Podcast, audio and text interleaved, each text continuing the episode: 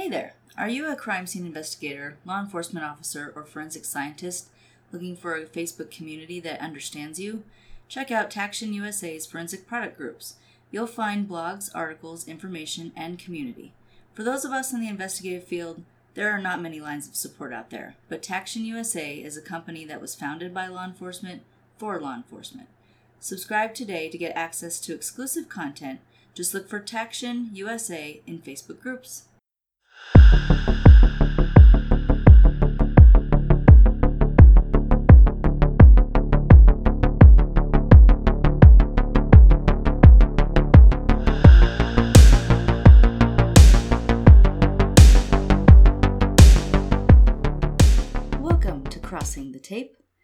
Favorite true crime podcast. I'm your host, one of them, Hilary, and I am joined by my husband. Brendan. And today we ask you to sign the crime scene log and join us for another foreign case. Although this one is not about murder, it is about deception. Who doesn't love to be deceived? Mm, Most people. right. In 2002, John Darwin was a man in his early 50s living in the seaside community of Seaton Carew, England, with his wife Anne. The pair had married in 1973, and within a matter of years they had two sons, Anthony and Mark. John was known to enjoy a bit of canoeing on the waters of Seaton Carew, and he even had a prized, handmade red canoe, which he christened the Orca. Hmm. So this is not a casual canoeist. No, He's got a passion for paddling, they have names. like a ship, like a yacht. Right. This little kayak is the Orca. In addition to paddling to his heart's content, John would also occasionally dabble in a bit of online gaming, playing the very popular Asheron's Call. Now, Asheron's Call was a massively multiplayer online role playing game, or an MMORPG, released in 1999 and remaining playable until it finally shut down in 2017. The purpose of this sort of game, similar to things like World of Warcraft and RuneScape, is to play alongside other online users, completing quests and exploring the magic of chatting with strangers. And that may come into play later. Hmm. John ran a modest household, supporting his family on a teacher's salary for 18 years, while Anne worked as a doctor's receptionist. John did his share of wheeling and dealing as well, trying his hand at a few different get rich eventually schemes. At one point, the Darwin home was the site of an African snail farm for the purpose of supplying local restaurants with delicious escargot. I don't know why they have to be African snails. Maybe that's those are the tasty ones. I have no idea. I think I've had escargot once, and I don't really know where that snail came from. they didn't serve it with a little flag planted in the snail. No. Oh, that'd be sad.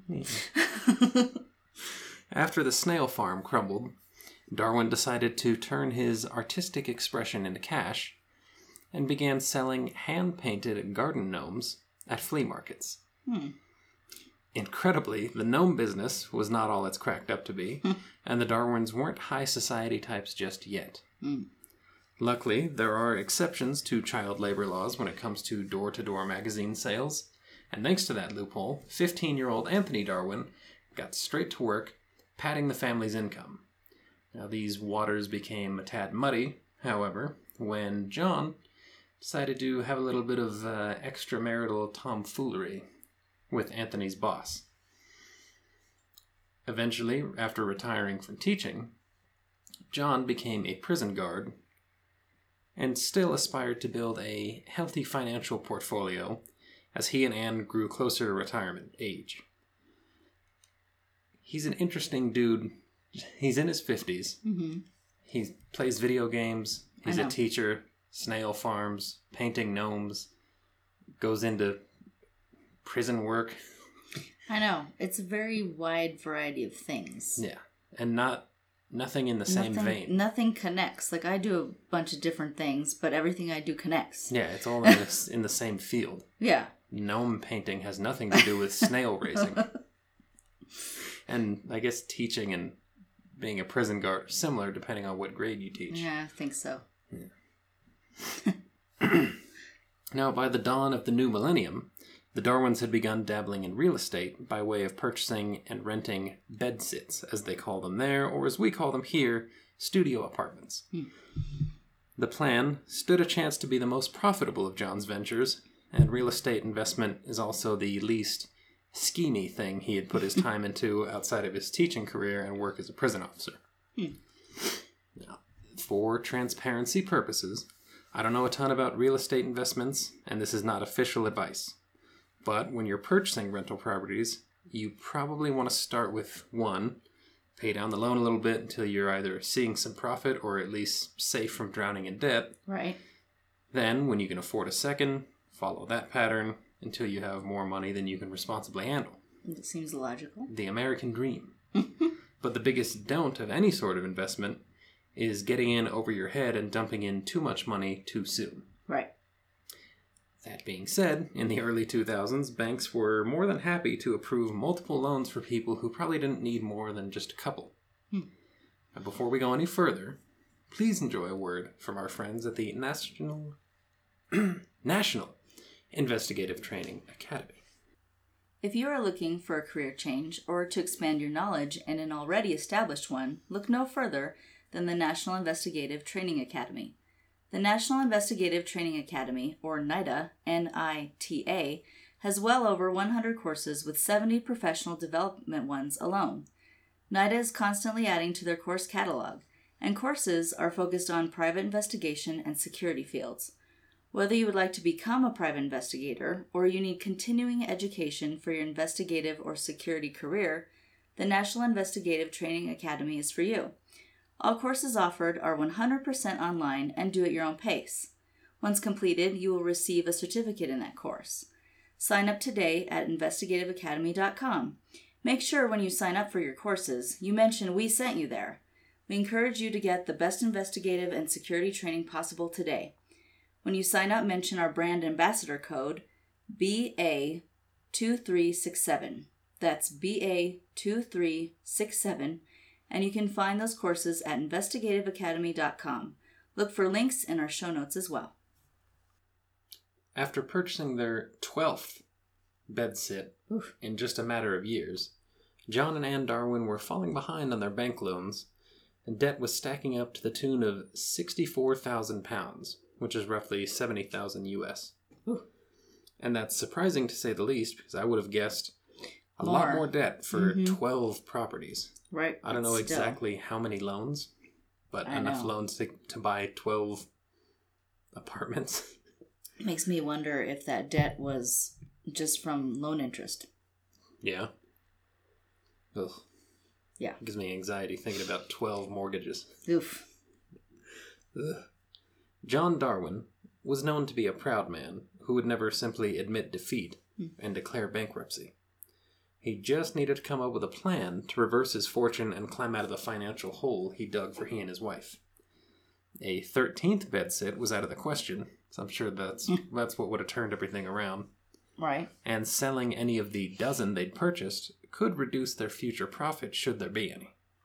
So think- rather than sell and get out from yeah, under it, Say get out from under a few. I mean, even just a few. If that many. Sell eight of them. Yeah. and just manage the rest. well, John decided to hit the waters to clear his mind on March 21st of 2002.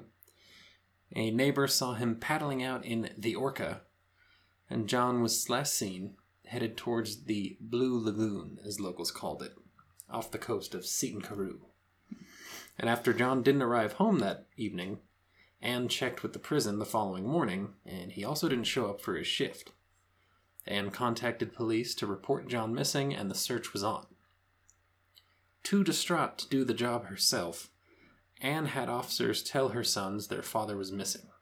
And sadly, this interrupted a vacation one of the boys had taken to Canada with the intent of proposing to his girlfriend. Hmm. Rough timing. The trip was cut short so he could rush home to be with his worried mother. And as the family sat waiting for news of their father's safe return, police conducted a massive search and rescue effort around the waters of Seaton Carew. This eventually turned into a recovery mission when the broken pieces of the Orca were found washed ashore near the Blue Lagoon. Hmm. After expending 150,000 pounds in resources to find John Darwin, the search was called off and he was declared missing, presumed dead. Now, obviously, with something like that, it's not about the money, mm-hmm. but it becomes about the money. Yeah, there, there's an element you'll find out later that why that kind of Why they had to do this math, yes, why that information. why that was a factor later. Yes. Well, Anne was eventually able to have John officially declared dead in December of 2003. And after finally receiving his £250,000 life insurance policy in 2004, Anne Darwin was eventually able to put her life back together, electing to quit her job and move to beautiful Panama in 2006. Hmm. Now get this. In December of 2007, in a shocking twist, John Darwin himself walked into a London police station and announced, I think I'm a missing person. And other than his name and missing status, John didn't know anything about the preceding five years. They even asked him questions like, "Well, Where what- were you? yeah, well, yeah. And he didn't know that. They said, well, uh, what do the numbers 9 11 mean? Because he went missing in 2002, so if he doesn't remember the time he was gone, he should remember the tragedy in 2001. Mhm. He said 9 11, uh, 20? Hmm. Yeah, he didn't know nothing. Now, the trouble is, a medical exam showed John didn't have any of the symptoms of a typical amnesia sufferer, so his brain function didn't show any of those signs. And that was peculiar, to say the least, but John was back, and that's great news. During a press conference regarding this break in the missing canoe man's case, the head inspector was asked if this reappearance was a Christmas miracle. Hmm. To which the inspector responded, I don't know. I only deal in facts. And the finding of these facts would prove to be the worst thing to happen to the Darwin family since John's disappearance. But you'll have to tune in next time to find out exactly what police discovered Mhm. and if there is a second canoe. What would that one be called? Whale shark? Hmm. no, that would be a that'd probably be a kayak. We thank you for joining us, and we hope you'll be back very soon mm-hmm. this holiday season to enjoy part two of the story of John Darwin. Please sign the crime scene log on your way out. Stay safe. And so long.